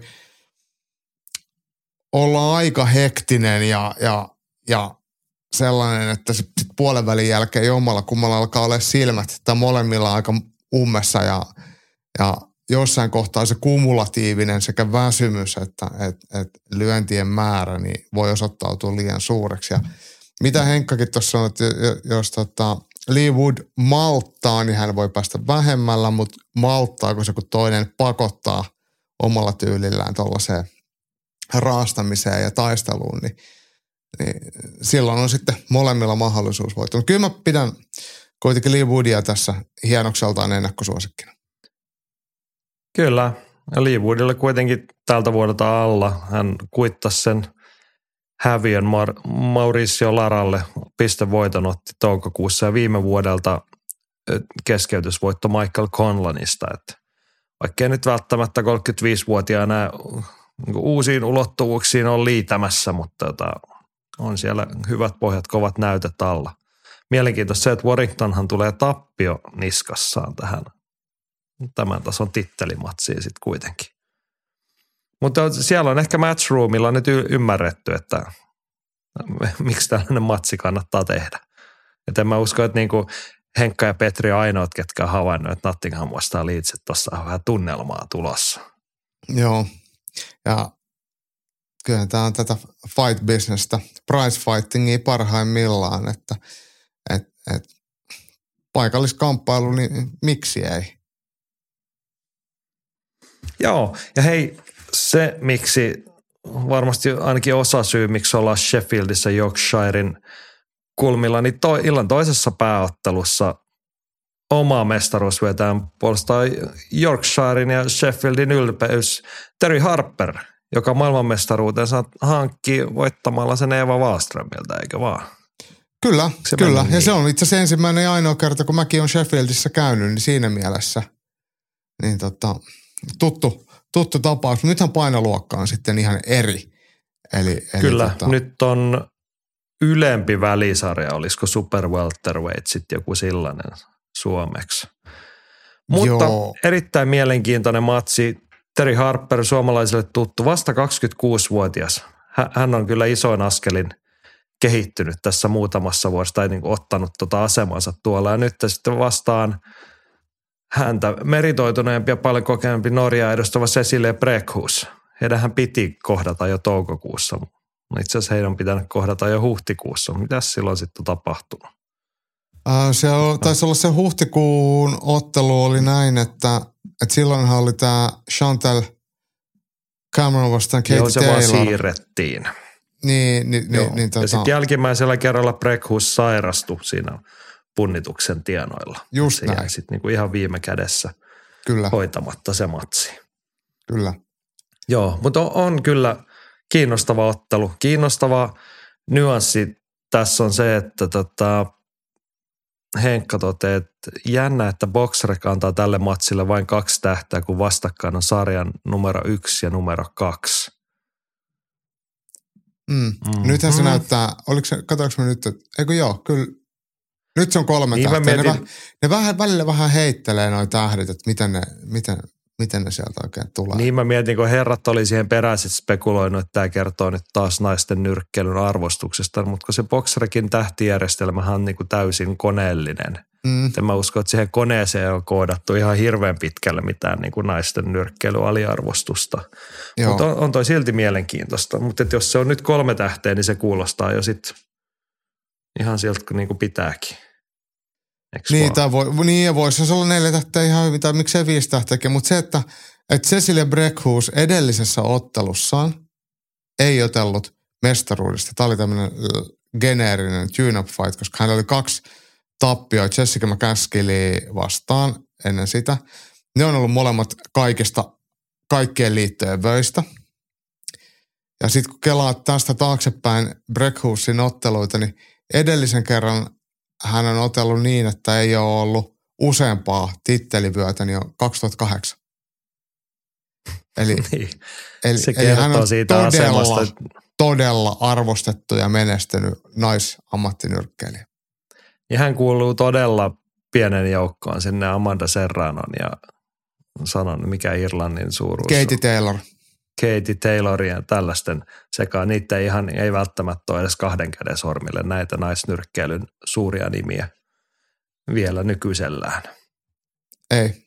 Ja siis kun puhuit, että Terry Harper on tuttu suomalaisille äh, kohdettua Eva Wallström, niin kyllä Cecily Breckhus on muistaakseni amatöörinä otelu Evaa vastaan pari kertaa. Ja jos se nyt ihan väärin muista, niin GB-turnauksen yhteydessä joskus Helsingissä urheilutalolla, niin Breckhus ja Wallström otteli. Ja silloin Wallström on voittanut ja sitten jossain muussa, mun mielestä ennen sitä, niin jossain turnauksessa Breckhus sitten voitti Evan. Nämä on siis amatöörinyrkkeilyssä, mutta kuitenkin pienet on piirit. Joo, mutta tällaista todetaan vielä lyhyesti. Tuossa illassa kolmanneksi viimeisessä ottelussakin on panoksiin on VBAn keskisarjan International vyö. Kiron Conway vastaan Linus Udofia – ei ole mitään sanottavaa tuosta matsista. Halusin vaan todeta nyt tämän. Isoja otteluita kuitenkin. Ei, en, en, en, parempi, että pitää suunsa kiinni, kun ei ole mitään järkevää sanomista. niin. Joo. Sitten me todetaan vielä, että Gloriakin isketään taas viikonloppuna Bulgaariassa lauantaina ja kehälojen kirjeenvaihtaja Sarjola kertoo, että pääottelussa Uku Jyrjendal kohtaa itsensä Padar Harin. Hari on tietysti ennakkosuosikki, mutta matsi ei ole ollenkaan niin epätasainen kuin lopulta peruntunut ottelu Max Sweeneyta vastaan olisi ollut. Uku ei ole taidollisesti aivan maailman kärkeä, mutta hirmuisen vaarallinen ja Hari taas maailman epätasaisin suorittaja. On aivan mahdollista, että tämän gangsterisodan voitto ja paikka puolen miljoonan turnauksen menee Viroon. Se on kuitenkin varma, että matsi ei kestä täyttä kolmea erää. Ja toisessa pääottelussa Pechpanumrung puolustaa 65 kiloista mestaruuttaan kolumbialais espanjalais englantilaista David Mejia vastaan. Tämä on Meijan ensimmäinen gloriottelu, mutta hän on otellut aiemmin tasokkaassa kiinalaisessa Wu Lin Feng-organisaatiossa. Ja kesäkuussa hän voitti erittäin arvostetun kiinalaisen Jia Aogin. Glorilta on varsin hyvä idea hakea Petchille vastustaja rosterin ulkopuolelta sen sijaan, että antaisi hänen tuhota kaikki nousevat tähdet liian aikaisessa vaiheessa. Meija on merkittävä haaste Petchille, mutta taimaalainen on selkeä ennakkosuosikki. No mitä sanot, Glory 89. Toi Uku Jyrendalin osannot, tai se, että hän pääsee, ottamaan Badr Harja vastaan, niin on musta helvetin hienoa. Ja mä täysillä liputan Ukun puolesta. Ja olisi hienoa, että hän voittaa sen täyttää aikaa ja pääsisi sinne turnaukseen. Se, mitä Petspanomrungista Andy tuossa sanoi, niin toi ihan, mä oon samaa mieltä Andy, että se on kiva, että, että noit niin nuoria prospekteja ei tarvitse laittaa, laittaa heti Petsin silputtavaksi. Se potkii niin helvetin lujaa, on niin väkevä, että se, se tekee silppua sitten semmoista vähemmän osaavista konkareista. Tämä on ihan, ihan hyvä. Ja hienoa, että Petspanomrung käy täällä Euroopassa ottelemassa. Kyllä, näin. Aikamoinen setti meillä on, hei, viikon taistelut. Nyt Glorin kellon aikaan huomaa katsoa, että minäpä rupean, sä voit vaikka tsekata sen, kerrotaanpa tästä. UFC on tarjolla siis lauantai sunnuntai lauantaina kello 23 Fight Passilta Apexilta käyntiin Viaplaylla kello 02. Sitten Äsken mainittu Wood vastaan Warrington ja Harper vastaan Breckusilta Dazonilta lauantaina kello 21. Ja Dazonillahan riittää sitten viihdettä muutenkin. Lauantaina jo kasilta alkaa Octagon 47. Ja sehän oli Slovakiassa, eikö se ollut Se oli? Slova, joo, Bratislavassa, kyllä. Ja pääottelussa Carlos Siellä- Vemola, Pavel Langer. Joo. Joo, heillä on kevyen raskaan sarjan mestaruusvyö siinä pelissä. Mm. Onhan täällä tuttu nyt toisessa pääottelussa Ivan Buhinger vastaan Jakub Dohnal. Semmoista Jep. Euroopan kiertäjää riittää. Se löytyy siis Dazonin valikon. Tuolla on muuten Muithai-ottelu. Siellä on Ruotsin Alexandra Andersröd ottelemassa jotain paikallista Lucia Svapovaa vastaan. Ei mitään hajuu kummastakaan, mutta kuhan nyt noterasi Ruotsin lipun tuolta. Jep, jep. Joo, ja sitten oli tuossa, kun puhuttiin, että aika kunnia-arvoisa, että Bellator äh, päässyt 300, niin on tämäkin aika kova Legacy Fighting Alliance, eli LFA tutummin. Heillä on iltanumero 169 Jenkeissä vuorossa. Se on perjantai lauantai välisenä yönä Fight Passilla neljältä. Sielläkin oli joku nimi, miksi mä tämän olin nostavassa esiin. Se oli varmaan tämä pääottelu. Se on Landry Ward 81 nimellä, joka kuulostaa niin kuin kaikin puolin siltä, että hän on vuoden kahden sisään ottelee UFCssä. Ja sitten siellä on pääkortin alkupuolella Saksan Katarina Lehner kohtaa Kanadan Melissa Krodenin naisten kääpiösarjan matsissa. Leineristähän oli jotain puhetta, että siitä tulisi hyvä, mutta sitten se kyllä mun mielestä suli ihan täysin, että se ei ollutkaan sit lähellekään sitä, mitä mulle myytiin. niin sä oot ostanut tutkimatta tuotetta sen tarkemmin. Joo, joo näin se on. Joskus sitä käy tällaistakin, kuulkaa. Leineri tällainen, oli, siis- oli tuffissa ja hävisi Pani Kiansadille. Kyllä, mutta todella täyteläinen viikonloppu on kyllä luvassa.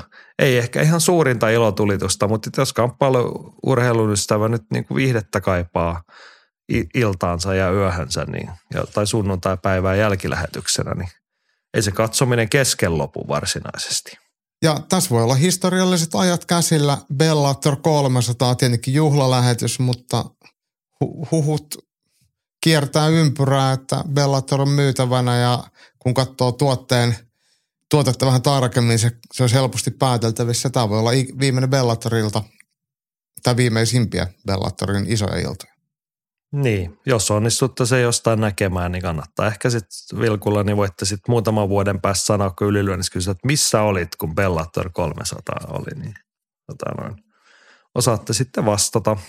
Ja muistakaa nyt, kun tarpeeksi ollaan moitittu nimetöntä Apexilta UFCssä, niin siellä on luultavasti ihan järjettömät verikekkerit ja vuoden parhaat matsit tarjolla. Että Ei niitä yleensä kannata kokonaan sivuuttaa sitten lopulta.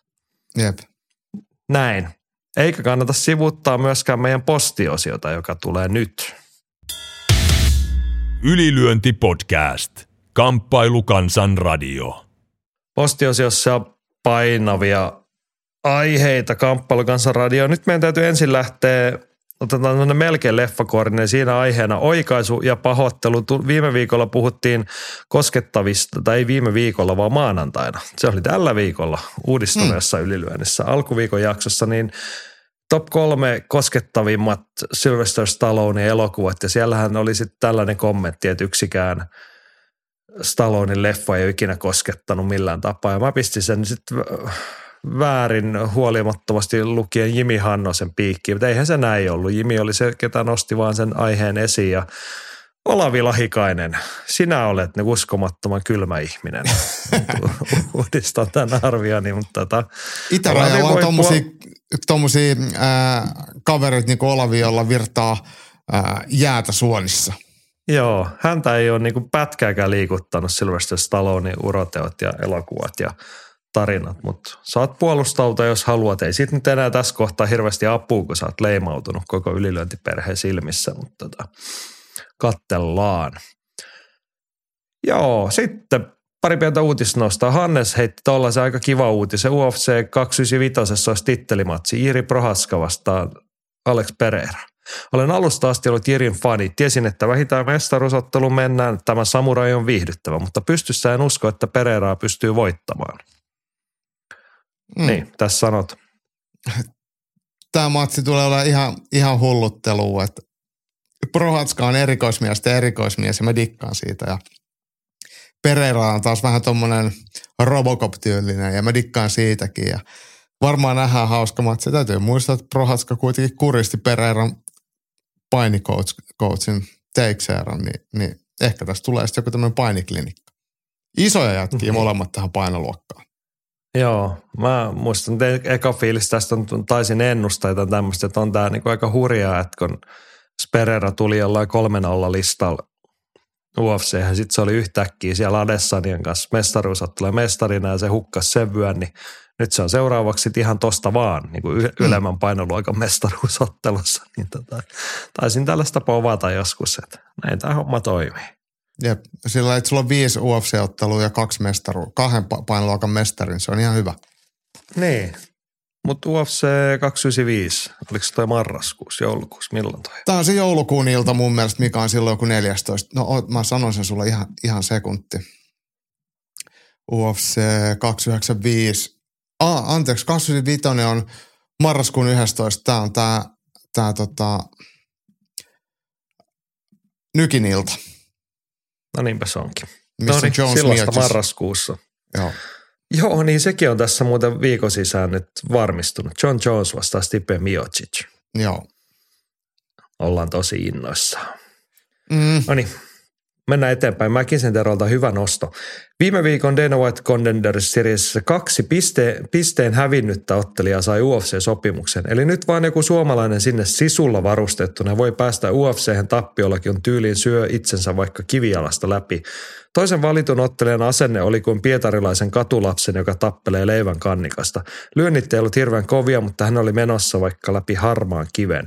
Hienoa sekä ottelijalle että toimitusjohtajan Eleenä. Inhimillistä ja ansaittua.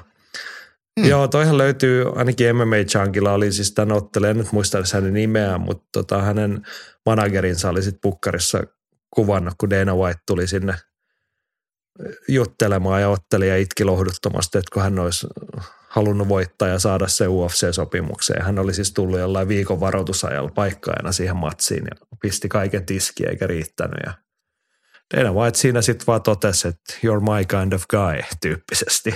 Mm. Ja sitten hetken päästä oli sopimus kourassa. Aika hienoa. No on.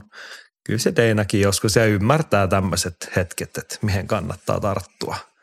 Se ei Ja maksa hänelle juuri olla- mitään ja sitten se huomioarvo on ihan mieletön. Siinä voidaan tehdä taas ihan älytön tarina.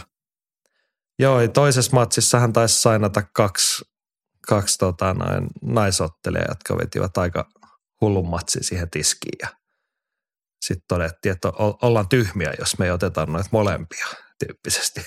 Varmaan sopimusehdot on sellaisia, että kannattaa pistää vain nopeasti nimeä paperiin. Jep. näin. Sitten alkaa kaikki olennaiset cornerit tulla. Tuossa leffakorneri melkein. Nyt tulee mediakorneri, jossa Henkka kertoo, että Marasonni, eli Martti Puumalainen, muuten kävi urheilukästin vieraana heittämässä tarinaa sekä antamassa hyvää näkymyyttä judolle ja kaikille tahoille. Voisin väittää, että tavoitti aika monta uutta mahdollista äänitorvea. No joo, mitä, yhtään mitään statiski, statistiikkaa näkemättä ja Eskon kanssa puhumatta uskallan veikata, että Esko Seppäsen urheilukästä on edelleen Suomen kuunnelluin podcasti. Näin se varmasti Sinne on. Ja, kannattaa vieraaksi mennä, kun kutsu käy. ja Marhan on kuitenkin aika supliikki jätkä, että silloin on annettavaa. Mä en ole tuota jaksoa ehtinyt vielä kuunnella, mutta ajattelin kyllä sen kuunnella. Et, et mä tunnustaudun, että et, äm, Puumalaisen ja Rock Dasikin otteita seuranneena, niin, niin judo on herännyt mullekin ihan kokonaan uudelleen eloon. Et to, toki mä aina olen tykännyt kaikista suomalaisista kamppailuurheilijoista, kamppailuurheilussa, toivon kaikille menestystä, mutta judossa on nyt on, on tosi valoisat näkymät ja myös karismaattisia tekijöitä, niin, niin, niin esiintyminen tällaisessakin mediassa, mikä, mikä, mikä sitten urheilukästä on, niin se on vaan plussaa. Joo. Sä halusit tehdä mediakorneriin oman noston tuolta Ranskan maalta. Joo, me puhuttiin tuossa alkuviikon lähetyksessä PFL Europen Ra- Pariisin illasta ja siellä pääottelussa debutantti Cedric Doumbé ää, otti hienon yhdeksän sekunnin tyrmäysvoiton ja, ja käytti sitten saamansa huomion ää, tuodakseen MMA-faktorin Fernando Lopezin oman entisen valmentajansa väkivaltaista käyttäytymistä entistä puolisoaan kohtaan niin esille ja heitti sen ihan junan alla ja, ja, ja tähän myös sitten asianosaiset on kommentoinut ja ilmeisesti tämä väkivallan kohteeksi joutunut nainen, joutunut nainen niin on, on, myös kertonut, että hän on ollut tajuttomana ja oma, oma tytär on sieltä, tämä lapsi on sitä herät, herätellyt. Niin tämä Fernando Lopez kyllä monialaisesti käytöksellään on, on herättänyt semmoisia epäilyksiä, että hän ei välttämättä ole maailman paras jätkä, mutta tämä ei ainakaan yhtään poista niitä, että, että, että Lopes on, on, tuntuu rypävän sitten monialaisestikin erilaisissa skandaaleissa ja Francis Ganuhan on, on jos ei ole lähtenyt silleen riitelemään eikä mitään, mutta, mutta kun häneltä kysytään, niin hän ei aika harvoin on sitten Lopesta mitään hirveän hyvääkään sanonut. Ja, ja tämä tie ei välttämättä johda mihinkään entistä parempaan.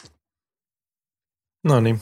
En mä oikein jaksaisi edes kommentoida muuta kuin, että tämä on nyt sitä kuuluisaa synkkää taas. Tämä on, se oikeastaan, miksi mä tämän halusin ottaa esille, ei ole se, että mulla ei mitään henkilökohtaisella tasolla Fernando Lopesia vastaan, mutta tämä Pariisin PFLilta oli tosi suuri ja tämä Cedric Dumbe on mielettömän kokoinen tähti siellä, joka, joka toi yleisön, yleisöä hirveästi ja uusia silmäpareja. Ja se käytti sitten tämän mediahuomion niin ajamalla perheväkivallan vastaista toimintaa, niin ehkä se kuvaa kuitenkin sitten jotain, mitä siellä, siellä kytee ja me ei ehkä nähdä sitä samalla lailla, kun ollaan vähän etäällä, mutta, mutta voidaan sanoa, voisi sanoa täällä, että aika arvokkaan oloinen puheenvuoro.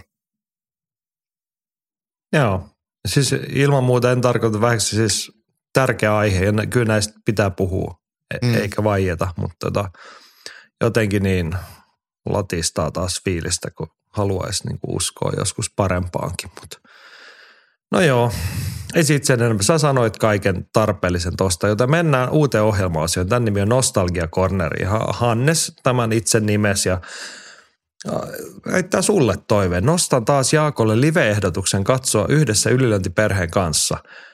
Ja se on tämä. Short of Finland Capital Punishment 2 vuodelta 2004. Kortilta lähtee ainakin kuusi isosti maailmalle. Niin, niin sanottu ensimmäinen aalto Suomesta – on sie- ja on siellä Immukin kortilla, mutta Niinimäki ja Helboy Hansen highlight-matsit ovat sitä kaipaamanne all-in matsaamista kummaltakin. Ja sitten Hannes lupaa, että pätkitty yksi tunti 20 minuuttia. Mistäköhän ton Hannes sitten löytää? Löytyykö YouTubesta Se on tai ihan jotain? YouTubesta mun mielestä. Okei. Okay. Ja sitten vielä lisänostana Suomi vastaa Suomi, muun muassa 16-vuotias Matteus Lähdesmäki vasta Olli Hartikainen. Herrat hmm. otti shotosäännöille tasurin silloin. Mutta oh, täällä hei, oli pakko kaivaa ottelukartti esiin, niin toinen lähdesmäki. Mikael otellut Jani Laksia vastaan. Tom Niinimäki kuristusvoitto. Sitten täällä on Joakim Hansenille törmäysvoitto. Sitten on tämmöinen, siis tämä on varmaan se syy, miksi Hannesta nosti esiin, mutta täällähän on Janne Tulirinta vastaan Arttu Nyman. Kun puhuttiin siitä, että on niin isosti lähtenyt jätkät nosteeseen, niin Mr. Hanko. Terkkuja. Mr. Hanko 94, se on tärkeää, että ei vuosilukuja ole. Terkkuja sinne Mr. Hankolle. Kyllä terkkuja tuli Rinna Jannellekin. Pitkään aikaan näkynyt eikä kuulunut mitään. Mutta tota. Ja David Pilkeeden ollut korttina Mika, Mika Ilmeen ja pääottelussa ollut Raffles La Rose vastaan Martin Alberi. Tästä ei ole mitään muistikuvaa. Mä olin just tänään, en muista tosta kyllä yhtään mitään. No pitäisikö sun kaivaa toisit esiin ja ruveta katsoa tota jossain live-iltamassa? Pitää jossain kohtaa se tehdä. Et nyt on ollut perinteissä ollut kaikki uutisia sun muuta, mitä ollaan käyty läpi, mutta jossain kohtaa me tää, näitä tehtiin Twitchessäkin. Mehän ollaan katsottu vanhoja Pride ja vanhoja UFC, mitä on löytynyt sitten YouTubesta Fight Passilta. Mutta kyllä tämä on jossain kohtaa katsottavissa. Ja kyllähän noita vanhoja, varsinkin Suomi-matseja on sille ihan hauska katsoa. Niin, tuttuja naamoja ja nostalgisia hetkiä ja omiankin matkan varrelta kaikenlaista. No mutta Hanneksella on toinenkin ehdotus. Tämä menee musakorneriin. Parhaat kesään tulo, kesään tulo, kehään joita en ole kuullut käytettävän. Godsmack, I Stand Alone ja Wallbeat, Warriors Call. Ja sitten Hannes kysyi, että mistä sitä sirkusottelutapahtumaa näkee. No mä arvasin, että kiinnostaa kantaa. Jos osaat englanniksi kirjoittaa hakukoneeseen fight – ja Circus, ja pistät se YouTubeen, niin sieltä löytyy Fight Circuksen oma kanava. Heillä oli viime viikolla. Tai sitten meet ihan vaan tonne meidän Facebook-sivulle ja siellä on taisi olla Masalla jossain tuossa meidän viime postauksissa linkki siihen tapahtuman YouTube-taltiointiin. Mä hetken aikaa sitä pyörittelin. Siinä oli joku täysin älytön matsi ja sitten se huipentui siihen, että siellä oli kolme tyyppiä kommentaattoria. Sillä keskimmäisellä oli laittu side silmille. Hän kommentoi sitä, että niinku mikä on meininki. siis, no, no on varmaan oikeasti aika hauskaa, kun ne suunnittelee, että mitäs me nyt tehdään. Että et, et se on niinku klassisesti out of the box, että ihan mitä vaan. Mutta mä hepalan noin Hannesin kehään tulobiiseihin. Toi Wallbeat ja Warriors Call, mä oon ihan varma, että sitä on kyllä käytetty aika montakin kertaa. Ja mun mielestä, mikäs tää nyt, Mikkel Kessler, tanskalainen. Niin, toi, mutta tanskalainen Mikkel Kessler, niin sehän on ollut suuri Wallbeat-fani nyrkkeilijä, niin se käytti, mun mielestä Wallbeat on ollut joskus esiintymässäkin, äh, vetänyt kehään tulobiisejä sillä. Mutta en, en kuollaksenikaan muista, mitä kaikkia siellä on käytetty. Mutta Kessler on, on, on kyllä hieno, hieno nyrkkeilijä. Joo, mutta nämä on hyviä nostoja kyllä. Että jos nyt siellä mietitte sisääntulovaihtoehtoja kamppailijat, niin kannattaa tsekkailla. Jos se muuta, niin hyvää varmaan fiilistä löytyy. Ainakin pukkarimusiikiksi, jos se nyt just ole se oikea muuten. Musiikista hei kun puhutaan, niin, niin huomenna torstaina – mikä nyt sitten voi olla ihmisillä, milloin se torstai teille on, milloin te tätä kuuntelette, mutta kuitenkin onko se nyt sitten viides päivä lokakuuta, niin mä, mä oon menossa ilta kahdeksasta kymmeneen Roll FM radiokanavalle, niin pariksi tunniksi jutustelemaan ja kuuntelemaan musiikkia, niin siellä voisit kuunnella, en mä tiedä tuleeko kehän tulla biisejä, mutta kaiken ka- kaltaista musiikkia ja jutustelua. Okei, saatko itse valita musiikkia vai meneekö vaan niin kuin paikan päälle katsot, että Ei, kyllä mä oon laittanut sinne jo, ja... kyllä mä oon laittanut jo äh, listan, listaan musiikkia ja sieltä tulee sitten isännältä Markulta tulee sitten toinen puoli, toinen puolisko sitten varmaan musiikeista, mutta mut, mut, laidasta laitaa. No niin, muista käyttää se klassinen puheenvuoro, että saako lähettää terveisiä. Lähetän terveisiä itselleni. No sekin on, jos sä sit koet, että se on niin kuin hyvin käytettyä media-aikaa, niin sitten sä lähetät itsellesi terveisiä. Mm. Mutta tota, toivottavasti tulee hyvää musiikkia eikä mitään huonoja valintoja. No miten mä voisin tehdä huonoja musiikkivalintoja? No kyllä se saattaa semmoisenkin olla taipumuksia, mutta katsellaan, kun käy. Seuraavana etenemme ohjelma joka on Jaakollekin yllätys, koska tätä käsikirjoituksessa juuri saamamme tiedon ja viestin mukaan tulee seuraavana vuorossa Tekniikka Corner ja Tammisen Timolta kysymys. Miksi vapauttelussa hyvät pystyottelijat lähtee aina tyhmästi painostamaan tai hyökkäämään hyvää painia vastaan, koska noista tilanteista hyvillä painijoilla on suhtko turvallista tehdä alasvienti. Jos hyvä pystyottelija haluaa tehdä kovia vastalyöntejä tai polvia päähän, niin silloin pitäisi olla tukevasti paikallaan tai liikkua pikkasen taaksepäin, jolla saadaan painivoittoinen vastustaja hyökkäämään. Eli silloin pystyy tekemään tukevasti NS-vastapallotekniikoita. No, Kerro sinä Jaakko. Nämä on semmoisia teorioita, mit, mitkä usein on vaan niinku teorioita. Ja enkä siis väitä, että, että Timo olisi väärässä, mutta, mutta tota, jos tosi hyvin painostaa ottelia, joka haluaa painia, niin se oikeasti kaadon hakija joutuu menemään taaksepäin, eikä se ole hirveän helppo siitä sitä kaatoa tehdä. Mutta silloin, jos toinen on peruutteleva maali ja, ja liikkuu taaksepäin, niin jossain kohtaa se pysähtyy yleensä sitten häkin seinään ja sitten pääsee tosi helposti painimaan ja kaatamaan. Et ei, nämä ei ole todellakaan niin semmoista niin kuin yksinkertaista ja selkeää, että kun menet taaksepäin, niin painia ei yletä tai tässä otetaan vastapalloa puolella. Et, et monet asiat, mitkä kuulostaa liian yksinkertaiselle, ne voi olla liian yksinkertaista, liian, liian silleen selkeää, että, että, että ne kuulostaa hyvälle, mutta se käytännössä siinä on liikaa varianssia. Mutta onhan näitä tilanteita, esimerkiksi jos otetaan vaikka Isa Ladessania, joka, joka lähtökohtaisesti aina liikkuu taaksepäin ja estää sillä omalla hyvällä vastahyökkäyksillään yleensä sitä, että joutuisi joutuisi kaadetuksi. Sitten sit, sit on taas toisenlaisia tilanteita. Mutta sitten taas vaikka, vaikka Habib Nurmagomedov juoksi Edson Barbosasta läpi ihan noin vaan, vaikka se on kuinka hyvä lyömään ja potki ja se juoksi karkuun. Et, et, et se löytyy niinku molempiin suuntiin, että se pitää miettiä niinku tilanne tilanteelta, tyyli tyyliltä ja mit, mitä se tarkoittaa. Että. Mutta mun mielestä yksi semmoinen niin. hyvä nyrkkisääntö on kuitenkin se, että et mikä ikinä, mikä ikinä se sun, sun strategia on, on se, on se vaikka vetää guardiin, niin yritä pitää se sillä sellaisena, että et oo itse aloitteellinen että jos haluat mennä taaksepäin, niin ota se askel taaksepäin ennen kuin toinen ottaa askeleen eteenpäin. Tai ihan sama toiseen suuntaan. Että et vie sitä, säätele se tempo, säätele se etäisyys, mikä se sitten ikinä onkaan. Niin se on yleensä hyvä ajatus. No niin, siis mulla on ihan pari ajatusta. Siis ei Timon tota perusmalliajatusta, tähän ei ole syytä lähteä kiistämään. Siinä on niin kuin ehdottomia ansioita, mutta ehkä se iso pointti on siinä, että kun se elämä ja ottelutilanne, se ei, se ei tottele niitä semmoisia niin teorioita tai harjoiteltuja kuvioita, kun siinä on se toinen osapuoli, joka mm-hmm. laittaa hanttiin, haluaa tehdä ne asiat vaikeammaksi, eikö vaan? oh, pahoittelen, meni aivastamisen puolelta ja syysflunssa täällä. Tota.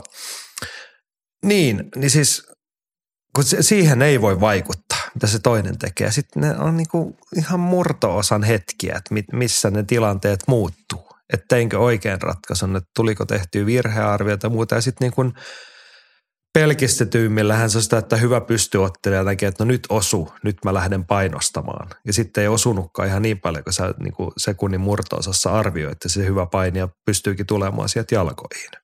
Kyllä. Että ei, ei se lopukkaan se matsa, nyt mä myllytän tämän poikki. Niin kuin pitää olla aloitteellinen, pitää olla, mutta et, kun se toinen osapuoli on siinä vuorovaikutuksessa mukana, niin sattuu sellaisia asioita. Et, ja sitten se on hirveän helppoa katsoa tuosta telkkarista tai ruudusta, että no kuin sä noin teit. Ja mäkin melkein joka viikko ajattelin, että no olipa nyt tyhmästi lähdetty sinne. Että olisit vaan pysynyt etäälle poiminut osumiin, mutta et, Yksi mikä, niin. tämmöinen niin ajatus, että että että että miksi, kun joku tulee paine, että miksi te vedät sitä polvella vaan päähän. Niin kuinka harvoin me nähdään oikeasti sellaisia ja kuinka monesti niitä, niitä yritetään tai on ajateltu yrittää. Ne, ne oikeasti toimii ihan helvetin harvoin. Se on tosi vaikea saada niitä ajatuksia kohdalleen.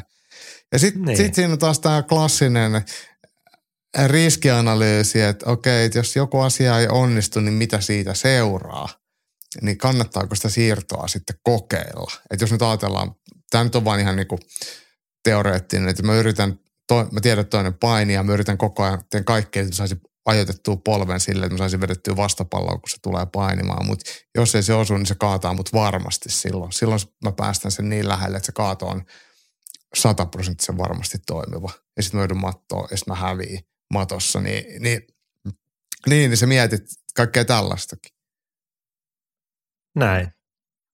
Siis tämä on tosi mielenkiintoinen aihe, johon ei ole sitä lopullista vastausta, mutta mielenkiintoinen nosto Timolta taas. Ja jatketaan keskustelua, jos se on tarpeen, mutta et elämä joskus pakenee näitä tiukkoja määritelmiä ja urheilu siinä sivussa. Jep. Mutta ihan hyvä kysymys yes. silti. Joo. Ja nyt ollaan päästy loppusuoran loppuun. Otetaan lyhyt palaute tuohon Niskalan Paavolta. Mielenkiinnolla seuraan uudistustanne. Nopea reagointi viikonlopun taistoihin kuulostaa hyvältä. Muodostan lopullisen kantani muutaman UFC-viikonlopun jälkeen. No niin, uskollisimmat kuulijat on ne huomanneet, ylilöinti uudistui tähän viikkoon maanantaina. Tuli hiukan lyhyempi jakso, jossa puitiin viime viikonlopun mähinät läpi. Nyt tämä jakso, ylilöinti 322, on käsitellyt tulevaa viikonloppua. Näin me aiotaan tässä nyt jatkossa edetä. Tehdään alkuviikkoon reaktiohenkinen nopeampi jakso ja sitten hiukan myöhemmin paneudutaan tulevan viikonlopun taistoihin. Katsotaan, mihin tämä muotoutuu. Antakaa sitä palautetta. Ihan rohkes, koska ei me olla ihan varmoja kaikesta itsekään, että miten palaset menee, toimiiko tämä, mikä menee. Mutta kyllä me ollaan vakuuttuneet, että me ollaan oikealla jäljillä. Mutta siinä on vielä hiomisen varaa.